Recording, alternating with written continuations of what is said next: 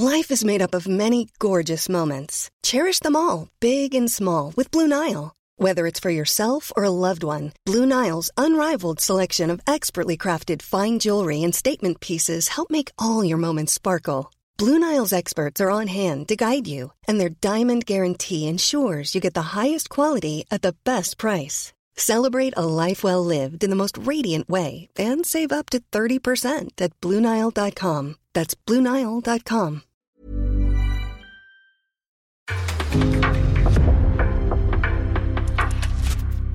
En podcast från Aftonbladet.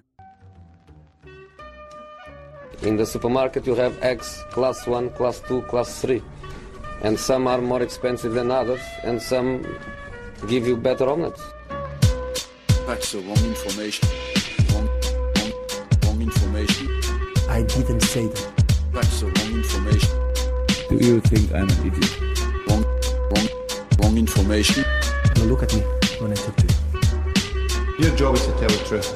That's the wrong information. Wrong, wrong information.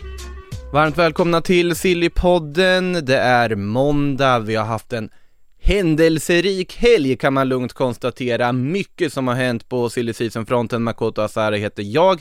Josip Ladan med mig i studion här. Eh, välkommen tillbaka. Tack så mycket. Tack så mycket. Eh, har hänt en del i Bayernväg också, som Ja. vi ska avhandla här. Vi pratade lite om det i förra veckan, men nu har vi ju mer konkreta saker.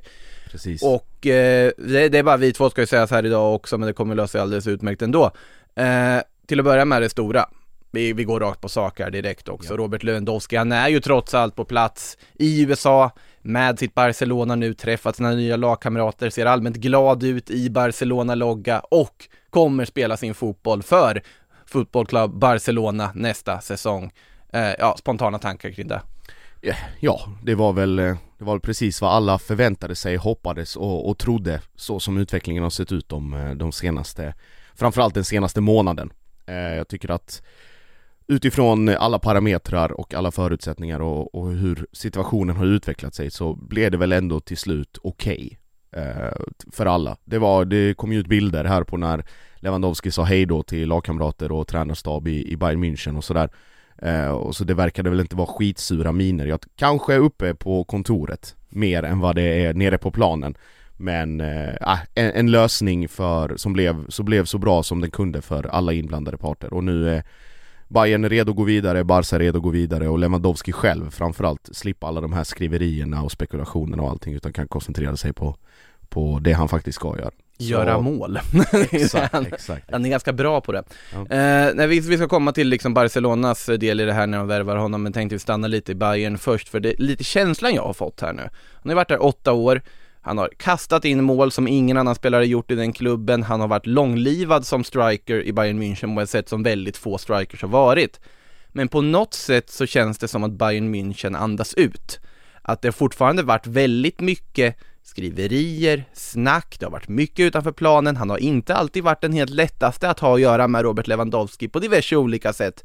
Eh, med uttalanden om kontraktsförlängningar, med allt möjligt och osämja med ledningen.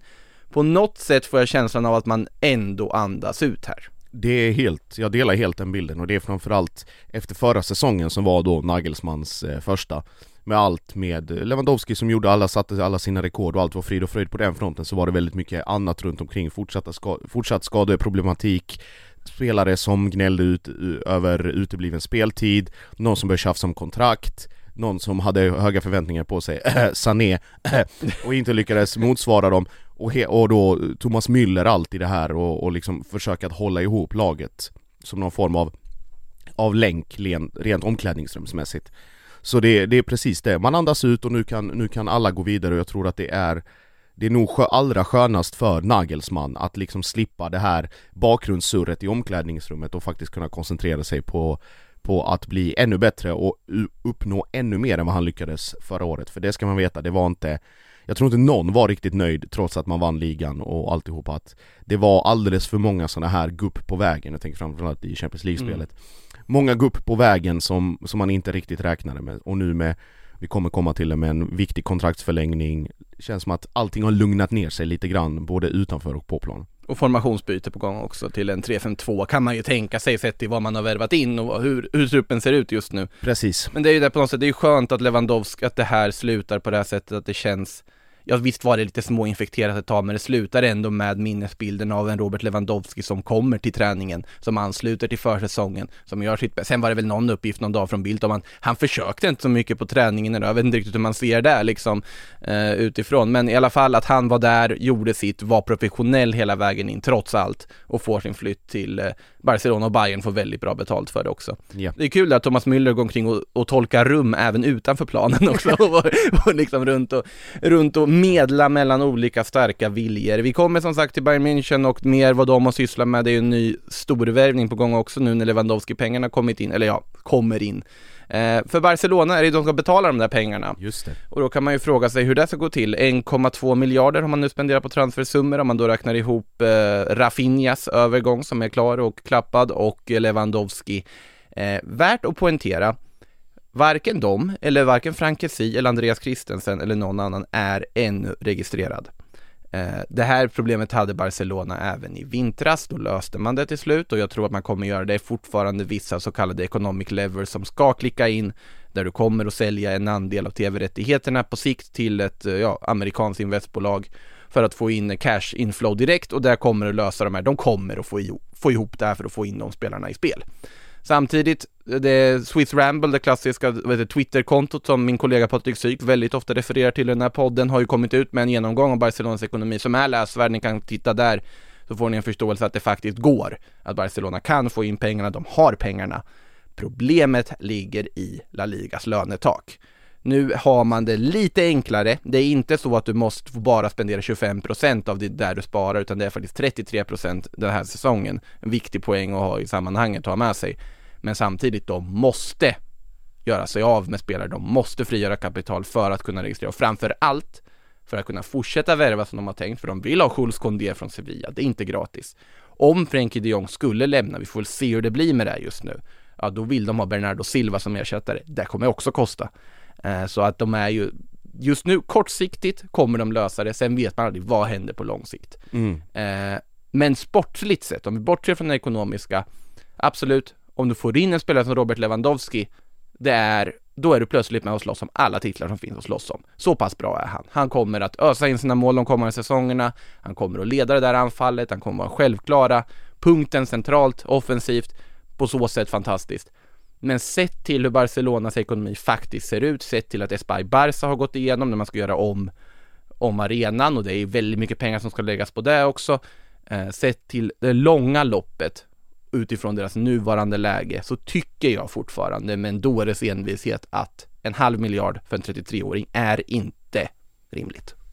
Jag tycker inte Jag Ja, tycker efter, inte det. efter denna otroliga monolog eh, och rant Nej, ja, det, det, alltså jag, jag köper det på ett sätt, men jag tror också att om vi, om vi ska nyansera det vi pratade om förra Mm. gången att jag tyckte att det var med Kim Pembe att han hade alldeles för högt pris Ja. i förhållande sådär Alltså en halv miljard för en Lewandowski som är 33 men som liksom både rent fysiskt och kvalitetsmässigt spelar som att han är 25 Så fattar jag den investeringen. Sen är, och sen är ju också så här, vad ska man dra gränsen? Är det på 400? Är det på 350? Är det 500? Vad är rimligt där och då? Jag tror att med, med det med all turbulens som har varit i Barcelona och med det, liksom alla egon som har snurrat där inne de senaste åren Så vi pratade om egon i, eller eh, vi pratade om Bayern Münchens stökiga omklädningsrum och att det var lite knirr och knarr jag tror att den professionaliteten och den inställningen och viljan som Lewandowski kommer in med Är också precis det som Barca behöver liksom samlas kring lite grann, att det blir lite ringar på vattnet effekt och Lewandowski med sin kvalitet och då framförallt Xavi med eh, all erfarenhet från från Barcelona och hans betydelse för, för klubben tror jag kommer bli väldigt, väldigt viktigt även för resten av det här eh, laget. Om vi tänker när Aubameyang kom in han var ju inte känd i Arsenal heller för att lägga ner allt det hårda arbetet konstant 24-7 Varken mm, liksom i match eller på träning eller för den sakens skull på sociala medier Så att det, jag, jag förstår det och sen är ju då också med Barsas ekonomiska situation i, i åtanke 500, ja är det rimligt, är det inte rimligt? Ja, både ja och nej Om vi säger så Mm. Men jag är mer lite av det rimliga hållet Ja, jag tror att det är i kombination också med Rafinha-investeringen som gör mig fundersam. Att där, när man nu också förlänger med Osman Dembélé och sett till att truppen som den är, om man tittar på vad de gjorde i vintras, värvade in spelare som ska vara bärande i offensiven. Nu har man gått all in på just offensiven ännu en gång. Du har fortfarande vissa detaljer som behöver åtgärdas. Jules Koundé, om de lyckas få honom så förstår jag 100% varför. Men sen är det ju också så med Laporta att han, han vill ju ha de stora stjärnorna. Om Haaland hade varit möjligt så hade han gått för Haaland. Och han vet ju att det här kommer generera intäkt. Tanken med det här är ju också om Barcelona blir en makt att räkna med igen, som vinner titlar, vinner La Liga, slåss om Champions League, ja då kommer också ekonomin på så sätt lösa sig för att om det går bra i ligan så kommer lönetaket att anpassa efter det också. Så att det är många sådana aspekter som gör att han har ju en plan. Och det ska sägas att men jag sitter ofta här och eh, förlöjligar mig över vad Barcelona sysslar med just nu. Men samtidigt, ja, de tar ett stort risktagande. De gör lite ungefär som när man när man spelar FM i Allsvenskan och kvalar in till Champions League första gången, då spenderar du ju de 200 miljonerna direkt och räknar med att kvala in nästa år. Alltså en riskekonomi som är baserad på att det kommer gå bra på planen. Det är det Barcelona gör just nu.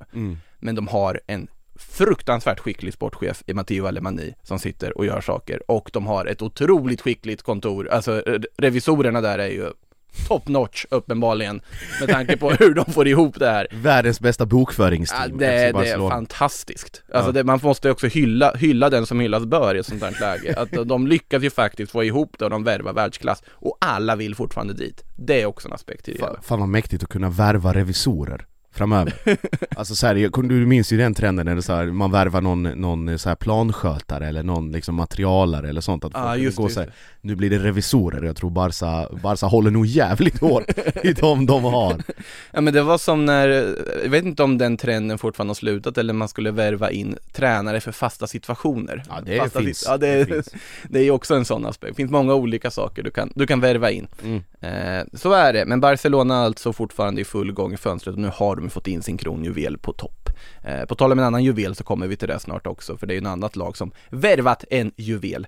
Eh, men till att börja med så tar vi Matthijs de Ligt. Jajamän, Eh, som, eh, ja, Fabrizio Romano har skrivit Here we go. Han har photoshop, eller han har nog inte photoshoppat in, men någon av hans undersåtar har photoshoppat in Matthijs de Ligt i en Bayern München-tröja.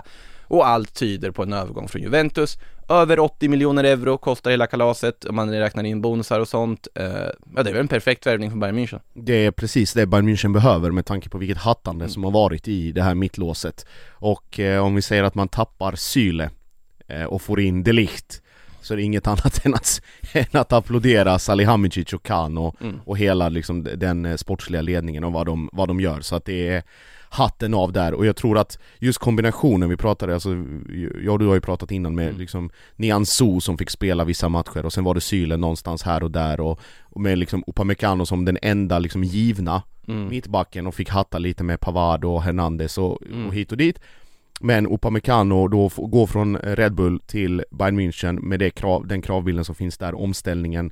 Det var inte hundraprocentigt förra året, det ska gudarna veta, det fanns lite, Mm. lite tabbar och, och svajiga insatser. Men att just spela bredvid någon som är så pass lugn som är och som är så pass, det är vad de tryckte på, erfarenheten. Han är ju han är inte så jävla gammal heller.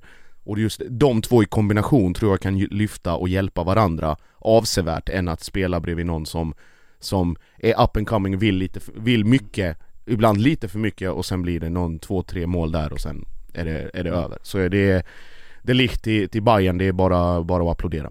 Alltså förr i tiden, om, om Bayern München hade haft ett sånt mittbackspar, då vet man att de där som är 22-23 år gamla, de kommer spela med varandra där tills de är 34-35 Exakt. i Bayern München-tröja. De kommer inte flytta på sig, de kommer inte ens ryktas om dem. Eh, tills Bayern München, ja men nu ska vi byta ut dem. Eh, det man undrar är ju, och är lite nyfiken på, är ju om Bayern Münchens status är lika stark nu. Att de, om de här levererar, kommer andra klubbar, kommer Premier League-klubbarna komma med stora pengar och locka över dem? Eller kommer man, nu- har man sitt mittbackspar i tio år framöver här nu? Jag skulle inte säga tio, men definitivt fem eh, Alltså om vi, du pratade här tidigare om att striker-positionen i Bayern München är liksom, den har en hållbarhetslängd med vissa undantag på kanske tre säsonger Mm. Så har ju all, i princip alla andra lagdelar, och framförallt Ja. backlinjen, den är ju den, liksom den eviga konstanten Ja. Eh, så jag tror, alltså om det inte händer något extremt spektakulärt med de här två så tror jag att de är väldigt nöjda med var de befinner sig, alltså eh, träningsanläggning, eh, alltså föreningskultur, eh, supportrar, arena, faciliteter, allting sånt. Det, det ska mycket till om, om, eh, om man liksom på rak arm bara så här försvinner och då är det troligtvis för, på grund av tjafs med, med tränare. Eh, så där, där har man nog liksom satt, satt sin, sin grund för i alla fall ett par, kanske till och med uppåt fem säsonger och då nu med kombinationen med Gravenberg, Joshua Kimmich som får ännu större roll, eh, Thomas Müller, den evigt unge och då Goretzka. Goretzka och sen förlängning då som vi kommer Mm. komma till sen med Gnabry. Det är, ja, all, allt ligger där för dem. Det är bara att, att trycka på knappen tänkte jag säga. Ja, alltså, ja men man har ju ändå varit lite fundersam vad Salihamidzic har hållit på med tidigare under fönstret och liksom när det har varit lite oklart med väldigt mycket för att vara Bayern München. Mm. Nu med facit i hand, Mané, när Bayern München kom in i bilden, då gick han rakt. Såklart jag ska till Bayern, det här lockar mig jättemycket. Allt jag hör är kanonbra. Matthijs de Ligt, det pratar om Chelsea hit och dit. När Bayern München klev in i bilden, wow, vilket projekt. Det här vill jag vara med på. Det säger en del om att de har något väldigt, väldigt bra på gång och väldigt, väldigt bra idéer om hur Bayern München ska bli. Där Bayern München ska vara på något sätt. Så att, eh, är det väldigt spännande att följa. Och lite, alltså de här, vi pratar, alltså synonymt med tradition och Mm. liksom ett, ett inarbetat eh, sätt att spela och fungera och tänka som förening finns ju i Bayern München sedan tidigare. Nu är det ju bara liksom en anpassning utifrån tiden lite grann och vad som är Alltså så här, inte vad som är modernt, att man springer på alla bollar, men vad som kan liksom twista en fungerande organisation och struktur till att bli ännu lite bättre, ännu lite vassare, ännu mer, ännu lite mer konkurrenskraftiga för att då på sikt kunna vara ett, alltså Final Four-lag i Champions League om man får använda den trötta termen. Att man liksom kommer dit varje år, man gör vad man gör i ligan, man får konkurrens nu visserligen av, av Dortmund framförallt, men att man, att man har det som strategisk eh, målsättning eh, konstant varje säsong, oavs- lite oavsett, oavsett material. Det har ju diskuterats att det skulle bli riktigt Final Four också i Champions League. Ja men det hoppas vi verkligen inte. ja, eh, mer, mer härliga liksom popframträdanden inför matcherna då också, var en sån Exakt, sak. exakt. Eh, ja precis, du nämnde det lite i förbifarten här, eh, Serge Gnabry, officiellt förlängt med Bayern München också. Det blir ingen City, det blir ingen Real Madrid, det blir inget Arsenal, inget Chelsea, det blir Bayern München fortsatt. Ja det är väl, alltså det är en no-brainer, tycker jag. Ja, även om det inte har varit en no-brainer under en ganska lång tid. Det var ju lite diskussioner om, om hur man ska göra och man var inte nöjd med det första kontraktsförlängningserbjudandet och diskussioner och Nagelsmann och, och alltihopa. Men eh, givet vad som, jag tror att Gnabry var väldigt medveten om vad som var på, på väg in, vilka typer av karaktärer, vilka typer av spelare eh, och att man då, eh, som, som vi var inne på, varför ska jag gå över ån efter vatten när detta ändå kan bli liksom ungefär lika bra som det är Mm. Någon annanstans? Och framförallt då med konkurrensen, okej nu Real Madrid är, är vad det är Men eh, Chelsea, Arsenal som är precis liksom i paritet, Arsenal lite längre ner men Chelsea som är i pariteten kring att vara just liksom kvartsfinal, semifinallag i Champions League Mm. under en bra säsong så äh, då, då stannar man nog Stannar man nog hellre hemma och då jag tror att han kommer få en ännu mer framträdande roll eh, det här året med tanke på hur hans utvecklingskurva har sett ut liksom de senaste åren i takt med förväntningarna och förhoppningarna som fanns på Leroy Sané och hur de har inte riktigt infriats om vi säger så. Så att Gnabry kommer få en, en viktig roll i, eh, i Nagelsmans Bayern nästa. Återigen 3-5-2 där han antagligen får spela centralt. Det är en ganska bra förflyttning positionsmässigt för en spelare som vill bygga ett namn. Ja. Att få flytta in centralt och bli mer av en målskytt och liksom jobba där med Sadio Mané och bygga upp ett samarbete. Jag tror det kan bli väldigt spännande. Absolut. Eh, vi ska till Italien och vi ska såklart till Rom, men alla vägar leder ju dit. Men vi ska först titta vad som händer i Juventus eh, för att, ja, Matthijs de Ligt har ju lämnat.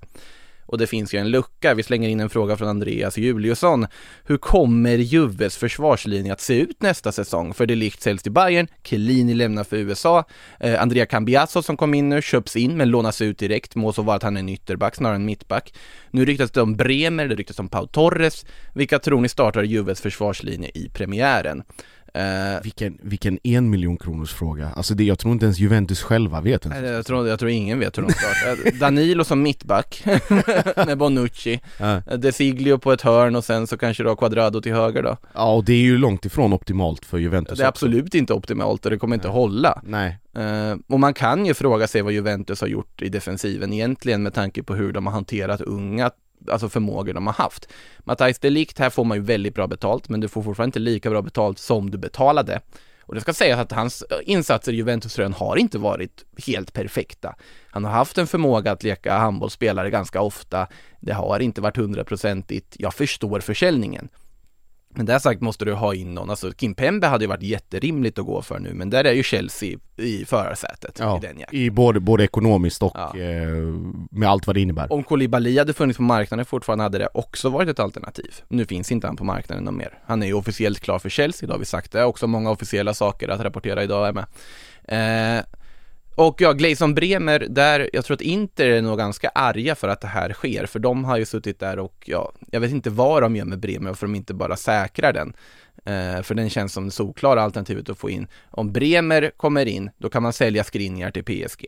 Om Bremer inte kommer in och nu skulle hamna i Juventus som kan betala mer pengar än vad Inter kan i det här läget, eller är redo att göra det i alla fall, ja, då kommer man kanske hålla i Skriniar. PSG får inte sin back. Vad gör PSG då istället? När då Kimpembe inte kan flytta på sig. Det är en väldigt intressant Riktig dominoeffekt Ja. här och den allra största förloraren just nu med, med alla parametrar inräknade är ju då Juventus. För att de är så beroende av att så mycket ska hända runt omkring precis som du beskriver. Mm.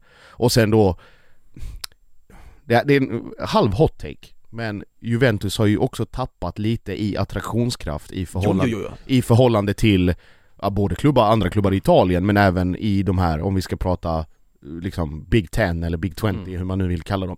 Det är inte längre det naturliga alternativet att, att gå till Juventus. Då är det kanske mer intressant att gå just nu till, till Inter eller framförallt till Milan om det står i en kamp mellan de här tre.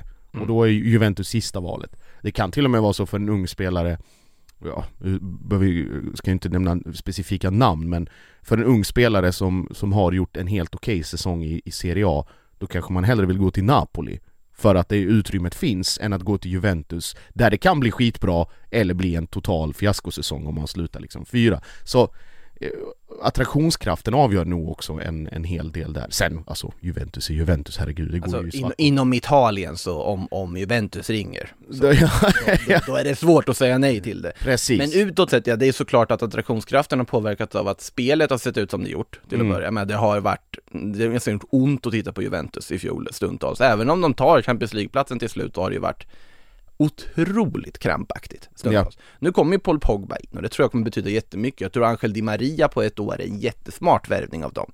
Eh, För han har fortfarande otroligt hög kvalitet.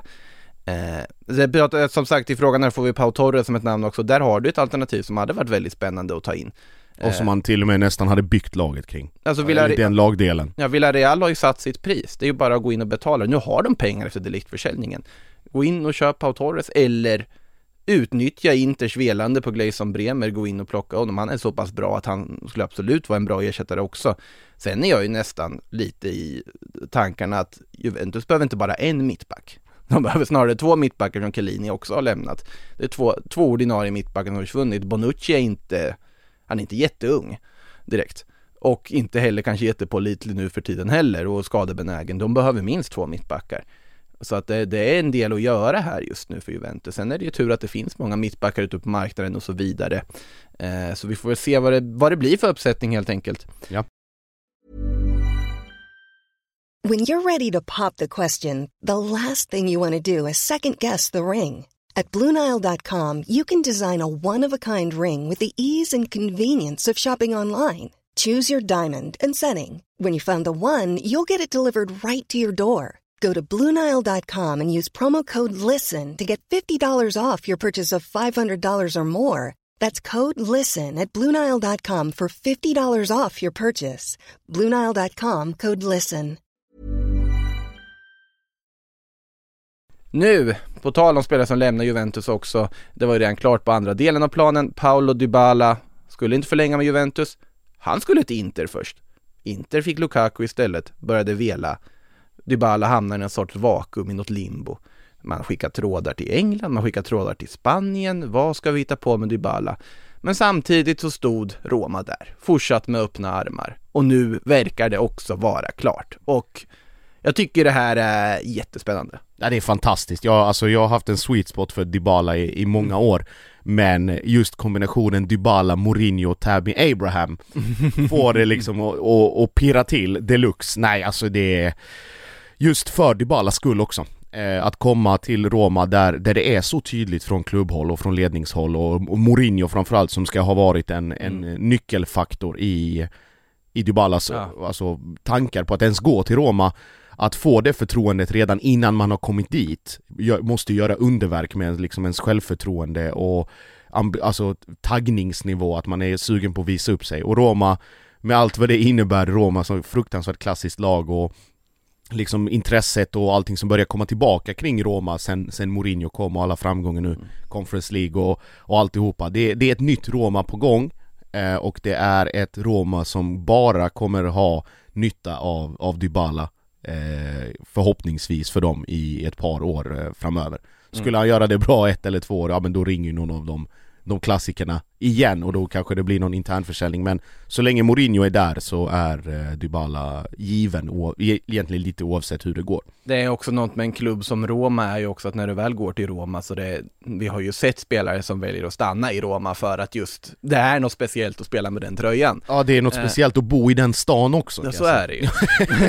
det är ju en fantastisk stad som jag först, det är faktiskt helt sjukt nog någonting som jag inte jag har aldrig varit i Rom.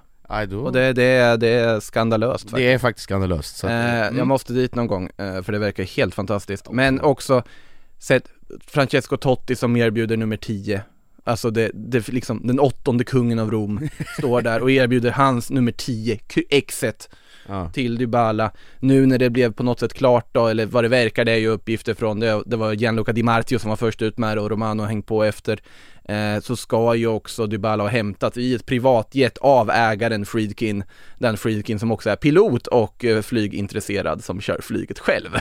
ja, ja det, Men, det är, jag tycker det, som sagt, han kommer som en frälsare. Det, innan, innan ni liksom hugger ner mig här nu, man får lite vibbar av, nu upplevde inte jag, jag var, jag var för ung för det, eller inte ens född, men Maradona till Napoli, frälsaren, som kommer dit till en klubb som man kanske inte trodde han skulle dyka upp till och skulle kunna göra underverk. Nu är inte det här en jämförelse mellan Maradona och Dybala som spelare, snälla någon. i övrigt, alla jämförelser i övrigt I alla jämförelser i övrigt, argentinsk offensiv mittfältare Ja. kommer till en klubb man kanske inte trodde han skulle komma till. Det finns möjlighet att göra någonting otroligt häftigt och med tanke på också, som sagt, Tammy Abraham, Pellegrini är kvar. Eh, det kanske blir så att Zaniolo till och med blir kvar också, de har något jättespännande på gång. Och de vann en titel i fjol. Spelar ingen roll om det var Conference League, de vann en titel, det finns framtidstro så att, nej, Och den evigt unge Mourinho. Den Så är det. evigt unge. Evigt unge Mourinho, eh, tycka vad man vill men han, han kan sina grejer. I alla fall i det sammanhanget Nu ska vi ta oss till England, lite, lite befriande att vi kör en sillypodd och tar oss inte till England för efter en halvtimme måste Ja, jag säga, det, det ja. är ovanligt. Glädje Eh, Men vi har lite argentinskt där också för att Lisandro Martinez är officiellt klar för Manchester United. Och Costa gjorde det. mm, Det gjorde det så in i satan Eh, vi, var, vi pratade lite om att det kanske är lite ett överpris man betalar här tidigare, men nu har ju priset kommit på papper för Ajax presenterade ju det. Och om jag minns rätt nu med mitt sifferminne här nu vad jag läste så är det ju, ja det är ju typ 67 miljoner euro inräknat bonusar. Ja, och ingen är gladare än, än Ajax kan jag säga Ja, tack för kaffet sa Ajax och fick, fick en otroligt bra deal för uh, Lisandro Martinez. Eh, och nu som sagt, vi, vi ska se vad han levererar. Han har gjort det bra i Ajax-tröjan, det ska sägas. Han har en mångsidighet, han kommer vara nyttig för Manchester United, det tror jag. Men det är, det är fruktansvärt dyrt sett till vad, vad jag tror att de får. mm. Ja, jag, jag delar det Det är väl det som, som eh, Ajax är såklart medvetna om vem Mm. det är som kommer och betalar Men att jag tror, alltså jag tycker att Ten Hag sätter sin egen ehm, Hur ska jag säga? Inte kredibilitet men, eh, hur ska jag säga? Scoutingförmåga. Ja, lite scoutingförmåga, inte, inte på spel men han sätter ut den där för att testas ordentligt i liksom så här, Donny van de Beek att han kommer få en, en utökad roll, ja man pratar om Frankie de Jong, ja Eng, alltså det är spelare som han har haft i en miljö där det var toksuccé Liksom så. Lisandro är också så här, ja han har varit under Ten Hag men det är, det är en sak att spela i Ajax där alla förväntar sig att du ska vinna varje år och du är dominant men det är en annan sak att spela i United som inte har vunnit någonting på hur länge som helst Men där självbilden och verkligheten fortfarande är att man ska vara med och slåss med City och med Liverpool, med Chelsea, Arsenal och att de, de ska inte tro att de är bättre eller större än, än United. Så det, det här är ju en utmaning deluxe för Ten Hag att liksom dunka in det i huvuden på de här nyförvärven oavsett vilka det är som kommer. Eller till och med de spelarna han redan har i truppen att det finns inget utrymme för lall, det finns inget utrymme för så här, köras in eller någon infasningsperiod utan nu är vi någonstans och det gäller både honom och de andra att nu måste vi prestera och vi måste göra det nu. Mm. Och det, det är en, eh, hur ska jag säga, en morot för vissa spelare men det kan vara en belastning för andra. Nu ska inte jag spekulera i om det är det ena eller det andra med eh, med eh, Martinez, Mm. ursäkta ja, ja, det, det finns många Nej. Martinez Ja, också. mer Martinez, men eh, att, att det kommer bli någonting som han kommer jobba väldigt mycket med över alla de här eh, omgångarna som kommer, det är uppenbart Men överpris, ja, det, det är i det grövsta laget, definitivt Ja, det, jag förstår för Arsenal eh, drog sig ur ganska tidigt när Ajax höjde prislappen och de fick ju faktiskt betalt för det. Men man kan ju se det också på det här sättet, om man då drar ut över alla värvningar så fick man ju Ty- Tyrell Malasia för ett billigt pris i sammanhanget och ett ännu billigare pris för Christian Eriksen som nu också officiellt är klar, för han kom på fri transfer, eh, kontraktslös och där kan vi snarare prata om att det är ett fynd att få in honom på fri transfer Eh, återigen såklart, det är Erik Ten Hag som vet att ja, men det här finns, det finns liksom Ajax-kompetens här, det var förlåt, där han slog igenom en gång i tiden. Eh, jag tycker på sett till Uniteds mittfältsuppsättning, det är väl en jättebra lösning för dem. Sen hur, hur, vilken roll Eriksen ska ha, om ska vara en liksom självklar startspelare i Manchester United, det återstår att se. Det återstår nog mycket att se beroende på vad som händer med eh, Frenkie de Jong. Han är i USA nu för Mm. övrigt med Barcelona, vi får se vad som händer där. Eh, oklart väldigt mycket fortfarande, eh, men ja, Christian Eriksen känns väl samtidigt som ett fynd då kan man säga. Ja definitivt och det kan man ta det eh, och, och, och i den miljön så, så ska man göra det. Alltså Eriksen kommer ju vara så fruktansvärt nyttig även vi pratar om omklädningsrum återigen. Mm. Eh, och Eriksen kommer till det omklädningsrummet som kan fungera och kommer fungera nu med Pogba out eh, Maguire fortfarande kapten, rokader hit och dit, att det kommer vara en, en bra länk mellan tränare och spelargrupp. Mm. Att det blir någon som, som ändå har bevisat sig på den yttersta nivån, som till och med har varit högre upp än många i United på andra Även om det var Tottenham och det var Ajax och Inter och hit och dit och EM Rent erfarenhetsmässigt så, så kommer det väldigt mycket in där eh, och kan fungera som, eh, som en länk på ett, på ett positivt och lite mer down to earth sätt vilket jag tror är precis det United behöver med tanke på eh, självbild kontra verklighet på Mm. många, många spelare där. Så är det. Eh, Vi kan slänga in United-frågan när vi ändå är Det är många som frågar om Zidane Iqbal, den nya unge killen som har fått eh, liksom Fått lite speltid här nu under försäsongen om att det kanske är någon som man ska satsa på istället för Frenkie de Jong. Uh, det jag ska säga så här, om du kan värva Frenkie de Jong, och jag vet att det finns ändå funderingar kring, ja, men varför värva en spelare som verkar inte vilja gå hit?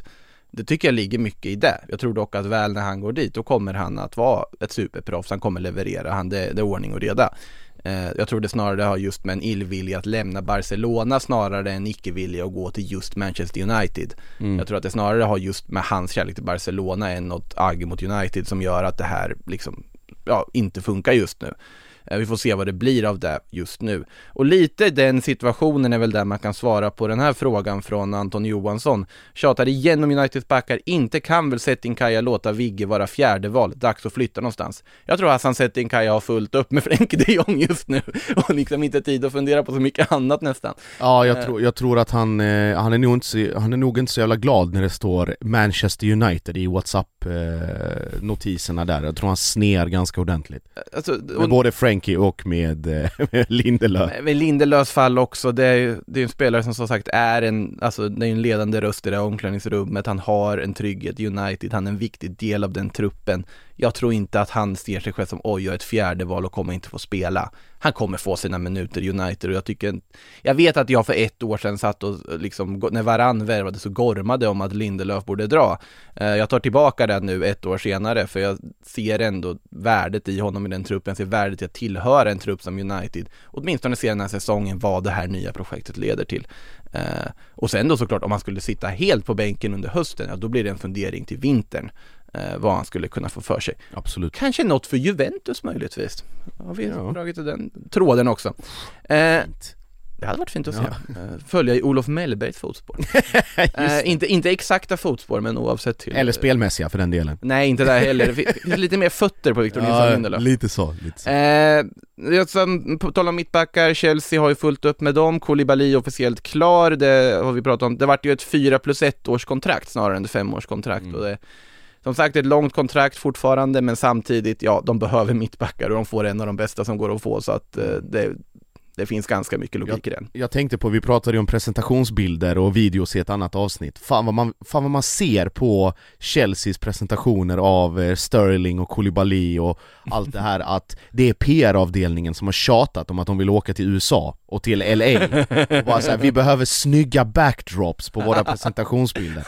Och då lansering av tröjan och sådär så har de väl sagt, ja, Ted Bowley bara ja ja whatever, om ni vill åka dit så, så löser vi det. Ja, nu, nu har ju han kopplingar dit också.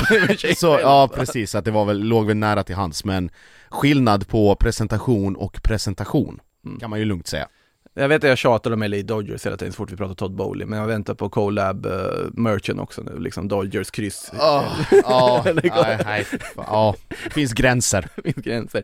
På tal om eh, perfekta, det här är ett sidospår, perfekta collab-möjligheter. Den absolut finaste övergången som blivit officiell här nu under helgen, det är ju att Shimizu S. Pulse i Japan har värvat Jago Pikachu från Brasilien. eh, Inga kommentarer till det Alltså, po- Pokémon Shimizu Collab Goods kommer komma i en webbshop nära dig. Om de inte gör det så då måste PR-avdelningen sparkas i Shimizu. Det kan jag säga i alla fall. Fantastisk övergång. eh, med det sagt, eh, lite sidospår. Vi går tillbaka till Chelseas backar nu här. Eh, för det blir ju ingen i Sanake vad det verkar. Nej precis, och det kom ju, kom ju tidigare i veckan här att Trots propåer och, och påtryckningar så Mm. ser City ett alldeles för högt eh, både liksom personligt och spelarmässigt värde i Ake och det var väl då om jag tolkade källor rätt och läste rätt att de är väl framförallt imponerade över hur han har hanterat hela den här framförallt utlåningskarusellen och hur det har varit och vad han har kommit med sig och hur han har förändrats som, Mm. som person och spelare och det eh, kunde inte liksom City betona nog vikten av eh, att, som, som nytta för, eh, för truppen och, och de övriga medspelarna. Så att det är väl bra och Ake är väl nu, jag tror han är jävligt nöjd av att vara där han är också. Ja. Sen skulle det komma, alltså Skulle det bli konkret, ja han har väl inget emot att gå till Chelsea men det är så här, får jag dra, okej, stanna kvar, ännu bättre. Så det är väl ingen, ingen som hade varit besviken så men att, att City och tränargruppen och ledningen eh, Tycker han är så pass viktig för laget, det, det tyder ju ändå på, på väldigt mycket Ja, och dessutom då måste de ju ut och hitta en mittback till. Just nu är det ganska tydligt, för samtidigt så ska man ju ändå vara överens med Arsenal om Alexander Zinchenko. Eh, såklart, för Arsenal tycker jag, vi var inne på det tidigare förra veckan också, det är en smart rekrytering tycker jag av dem, få in en spelare som är mångsidig och kommer att ha, kan spela både vänsterback och mittfältare och har eh, huvudet på rätt ställe, alltså och erfarenhet från Premier League för en rimligt pris. Det verkar väl bli 30 miljoner pund någonstans där. Eh, en supervärvning. Och för Citys del att släppa honom förstår man också för att det stora transfermålet de har som är kvar det här fönstret, det är ju Mark Kukureya. Om de får de pengar för Sinchenko, betalar det som krävs för Kukureya som vill spela under Guardiola, de får sin vänsterfotade wingback som kan komplettera Cancelo, och så är de klara. mm. har de Då- gjort ett superfönster liksom. Ja, ja, ja, och Ja. Det, är, det är en win-win för, för alla egentligen Ja, Så. och förlängt nu officiellt med Riyad Mahrez också. Så har de gjort, har de löst det. Ja, det är fascinerande hur välskötta vissa av de där toppklubbarna, City, Liverpool, hur liksom det är så ordning och reda och det är så otroligt, det är så tråkigt att följa dem. Man vet För att allt, ja, exakt, man vet allt, exakt är, vad de ska göra. allt är utskrivet på förhand Ja, vi har ganska mycket frågor, det är kul, så jag tänkte vi kan Mm. hoppa på frågorna direkt här och ta lite Jajamän. fler än man kanske brukar. Och vi kan väl börja med de namnen vi pratar med precis, för eh, det här frågar Lisandro Martinez versus Zinchenko, vem hade ni tagit och varför? Eh, och då kan man säga så här, i Uniteds fall Lisandro Martinez, i Arsenals fall Alexander Zinchenko. Det är ett tråkigt svar men jag håller precis med Ja. alltså, det, är, det är precis vad de här två lagen behöver och vad de tränarna skriker Mm. efter Så det är inget, inget konstigt där egentligen Selling a little or a lot? Shopify helps you do your thing however you cha-ching. Shopify is the global commerce platform that helps you sell at every stage of your business. From the launch your online shop stage to the first real life store stage, all the way to the did we just hit a million orders stage. Shopify is there to help you grow. Shopify helps you turn browsers into buyers with the internet's best converting checkout. 36% better on average compared to other leading commerce platforms because businesses that grow grow with Shopify. Get a $1 per month trial period at shopify.com/work. shopify.com/work. Det är det verkligen inte. Eh, vidare här och tittar, vi kan se eh, Keiser Söte frågar Madison, dags att röra på sig. Ja, det ska man väl tycka, men var ska han då? James Madison. Det finns väl inte så många alternativ att gå till Nej. som han skulle pla- passa i, kan jag tycka. Nej jag har ingen på rak arm Nej, inte jag heller. Som poppar upp liksom så här. Ja. Vad fan, ja Nej men alltså det, var, alltså det var ju mycket Arsenal-snack och sånt, men Arsenal valde ju att gå på Fabio Vieira som offensiv mittfältförstärkning. Madison är ju just verkligen en offensiv mittfältare och det är ganska svårt att hitta en bra plats för dem, för det är ganska många sådana som finns ute på marknaden. Så att det, det är nog inte, om man tittar på Big Six så ser jag ju ingen klubb som just nu, men det hade varit bra att värva in James Madison. Det finns ingen som har behovet av det just nu. Nej precis Eh, och då är frågan, är det värt för honom att dra en flytt bara lite mer rakt i serien till typ Newcastle eller till typ West Ham? Kanske beroende på hur han ser på Leicesters nuvarande projekt eh, med Brennan Rodgers vid rodret. Nu är ju Thielemans kvar fortfarande, får se vad som händer med det. Eh, för Leicesters del kan jag förstå man vill sälja Eh, och få in lite pengar. Vi får, se- vi får se vad det blir där, men det, just nu så känner jag ju att liksom, jag ser ingen direkt destination för honom. Skulle säkert kunna dyka upp i en Sevilla-tröja eller någonting, det hade inte heller helt förvånat. Eller om Atletico skulle få för sig något konstigt, men det tror jag inte de skulle. Kommer lite uppgifter för övrigt i eh, spanska AS om att eh, Cristiano Ronaldo lyckats övertala Diego Simeone att det är en bra idé att värva mig. Vi får se vad det blir av det.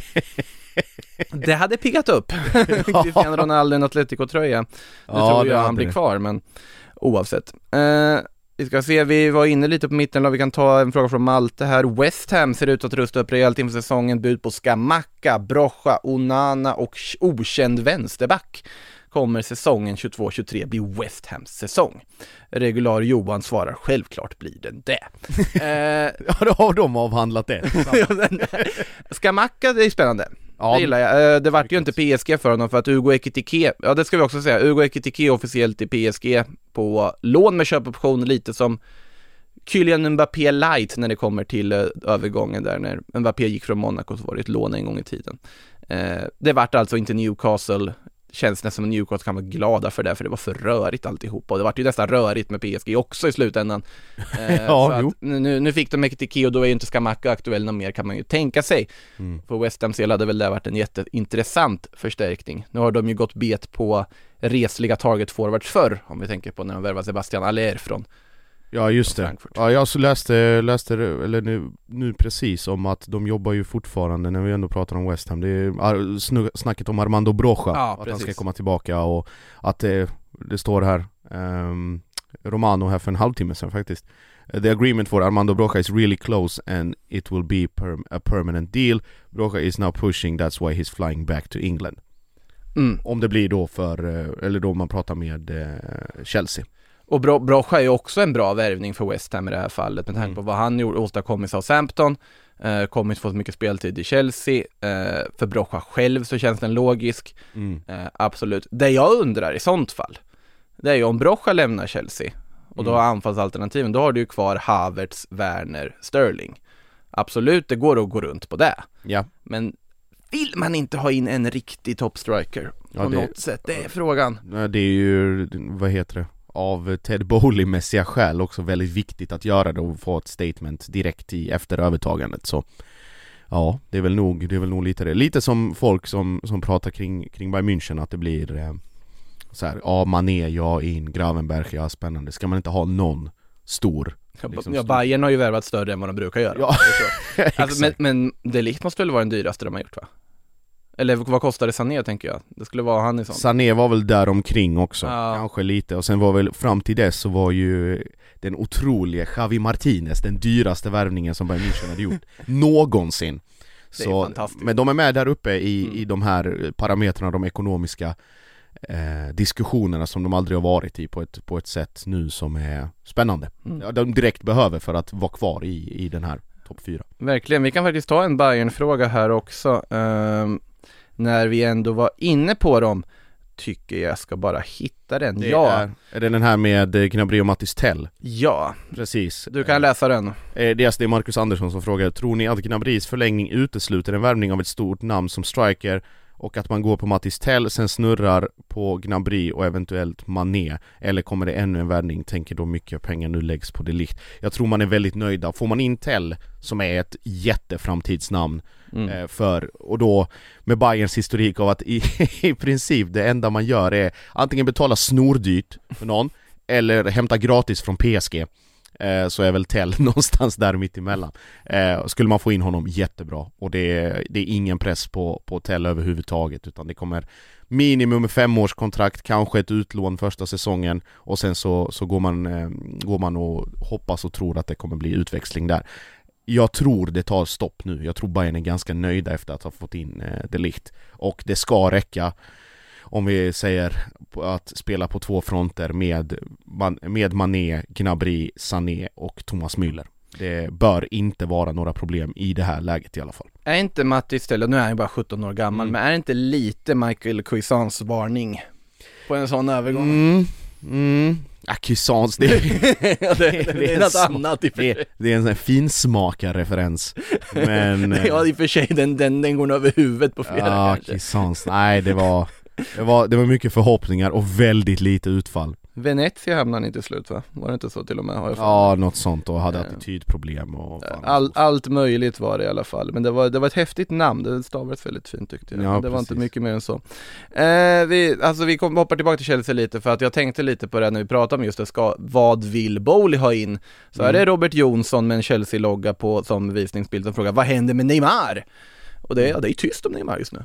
Ja, jag tror inte Neymar själv heller vet. Nej, det är händer. inte många som vet vad som händer med Neymar just nu heller. Nej, jag är väl Brasilien och håller på och härjar. Jag, jag vet inte. Det är jättesvårt att spekulera. Jag tror väl han Han måste nog bestämma sig lite själv för vad han vill göra och orkar göra och kan göra. Eh, han sitter ju där han sitter och det, han är tydlig andra fiol. Det finns ett stort namn som springer bredvid honom varje dag på träningen Mm. och som till och med enligt rykten bestämmer vem som ska spela och inte. Och värva så inte. Och, exakt, och eh, skulle det bli en fnurra på tråden där mellan de två så vet så är jag ju helt övertygad Vilket det ju typ sägs att det redan har Ja, varit. att, och då, då är ju PSG ganska tydliga med vem som stannar och vem som Ja det, går. det, har de, det har de gjort väldigt tydligt Ja. i alla fall. Och, och, och Messi lallar runt där ett år till och sen så åker han och spelar med, återförenas med sin eh, gode vän Luis Suarez Inter Miami, det är där man ser framför sig. Jajamän, det är skrivet ja, i stjärnorna. Det skojar inte, det, det känns ju som det. Han, han är ju fortfarande ganska bra också, Lionel Messi ska vi säga. De, de har helt okej anfallsuppsättning. Ja. Vi bryter av med en totalt irrelevant fråga eh, från eh, Marcus Tapper. Självfallet är han inne här och frågar. Ni är ute och reser och kommer till ett vägskäl. Ni vet att ena vägen leder rätt och andra fel.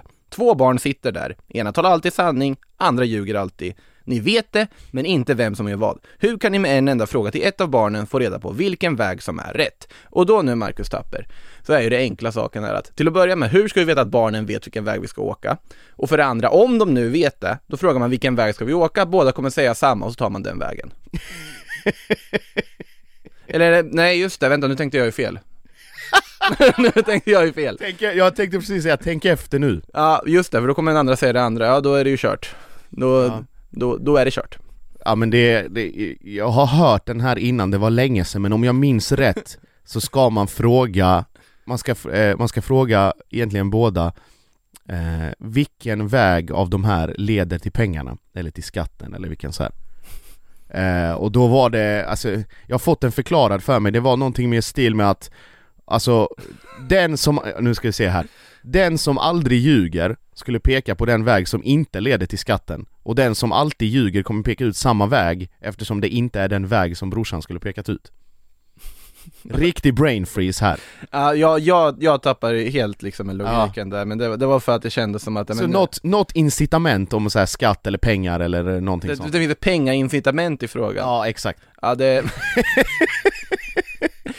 Alltså fascinerande hur man kan få 46 gillningar på en sån fråga här ja, också. Det är för att han är ett jävla troll, det är därför ja, eh, Ja. så, är- så är det. Han dyker upp här i frågetråden ibland, eh, den gode komikern. Eh, Nu ska vi se. Eh, det här är ju för sig lite intressant här också. Fredrik Renman frågar 250 miljoner på mitt, då syftar han nog på euro. Mittbackar senaste säsongerna för Bayern, dyrt med tanke på att man talat så illa om Barca City och PSG. Tankar? Nej. Alltså, varför så här illa? Det beror ju på hur man spenderar pengarna skulle jag säga. Jag vet inte om Bayern har spenderat så mycket att det känns konstigt. Det är liksom Man ju har behövt kvalitet. göra det. Man har behövt göra det sett att du har gjort en generationsväxling efter tio år. Ja, Boateng out, Syle out, eh, fan, Hummels Hummels out. Och det är spelare som, som har varit där i, i massa år dessförinnan, så det var väl direkt nödvändigt. Och då i, som går i, i kla- samklang med att strikers stannar inte så länge och det är ganska hög omsättning på många andra positioner.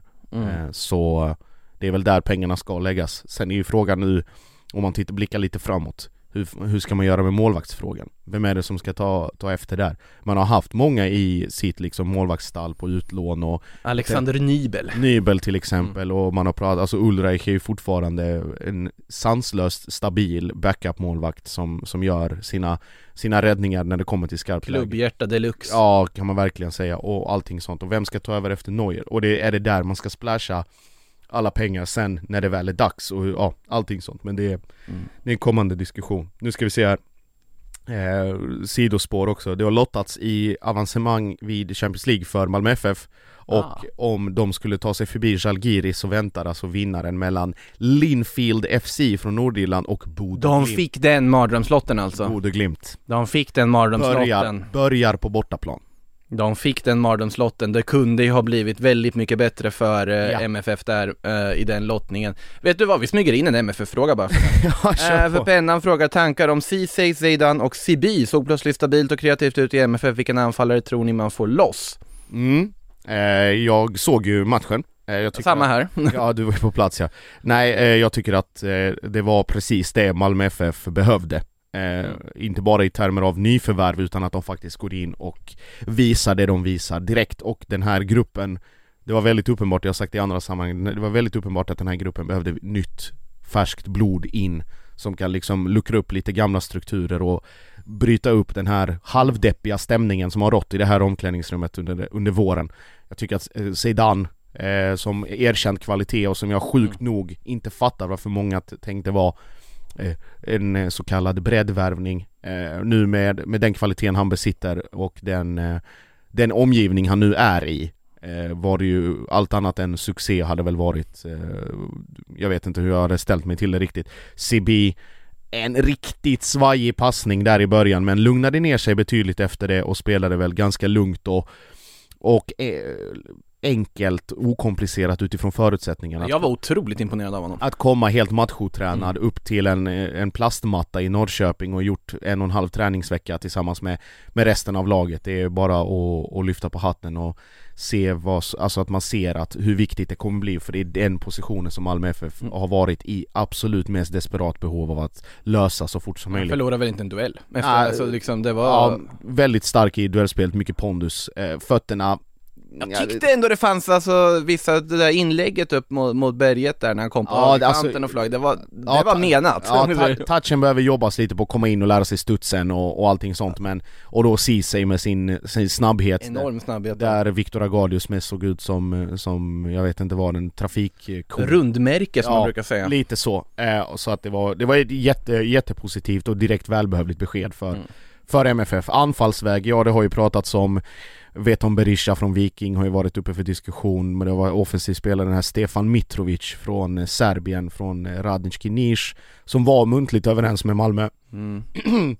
eh, Men som nu ser ut att hamna i Röda Stjärnan Hans favoritklubb och, och, och det Du tackar inte nej till Sverna Zvezda om du Nej. har en favoritklubb som... Nej och framförallt inte om du är talang i Serbien så det känns väl Nej. ganska, det, det finns en klausul där på 500 000 euro som de har aktiverat och till och med gått över. Eh, Så där går ju Malmö bet och sen är det ju då, det var ju Buya Turay som det också pratas om. Och det tror jag väl är fortfarande det hetaste spåret Mm. för MFF eh, Kontrakt, eller brutet, brutet kontrakt i Kina, man väntar på eh, att papprena ska lösa sig där, så jag tror att de har en väldigt intensiv diskussion kring, kring en sån lösning. Så det är väl mitt, mitt odds just nu, om det inte kommer någon helt out of the blue, för man vet aldrig med MFF nu, att det kan komma precis Det kan vad- komma precis vad som, vad helst, som helst. ingenstans. Exakt. Eh, nej, det, det ska sägas också för er som undrar varför inget allsvenskt snack här i Silly-podden. Ni hade, har ju Daniel Kristoffersson här, han var ju med för, jo då, han kommer säkert tillbaka också, men det har varit mycket Silly-snack i allsvenska podden däremot, där han rattar på. Blir det ett nytt avsnitt här i veckan också av den, ska sägas, efter vi pratar mer allsvenskan. Eh, tillbaka till eh, de spanska öarna, för det är många som frågar vad som händer med Ricky Push i Barcelona. Han sitter ju där och eh, får inte så mycket speltid och eh, är ju en riktig sån här supporterfavorit, en riktig klassisk Barca-mittfältare med bra spelsinne och fina fötter. Eh, någon som vill se honom i Betis. Jag brukar alltid vilja se alla i Betis, men jag ser inte att han ska gå in och ta en plats i Betis just nu faktiskt. Eh, ett Betis som det har pratats om, Hosem Awar kan vara Mm. aktuell för och det hade ju varit pff, spännande. Eh, men eh, nej, Ricky Push tycker jag ska titta på lite en annan hylla av lag. Elche hade behövt en sån spelare, Cadiz hade behövt en sån spelare, kanske inte de roligaste klubbarna att gå till, men någonstans där han får speltid, förtroende och kan bygga någonting. Rayo Vallecano kanske, varför inte? Mm. Eh, det är vad jag tycker om det. Vi ska se om vi tar något mer innan vi, vi tar en sista fråga innan vi stänger ner. Många som frågar om Gini Wijnaldum. Eh, han fick ju inte åka med till PSGs Japanläger. Han var en av dem som är i frysboxen i PSG. Det är flera spelare som inte får åka med på lägret för de ska säljas eller göras av med. Det har funnits lite rykten kring Roma.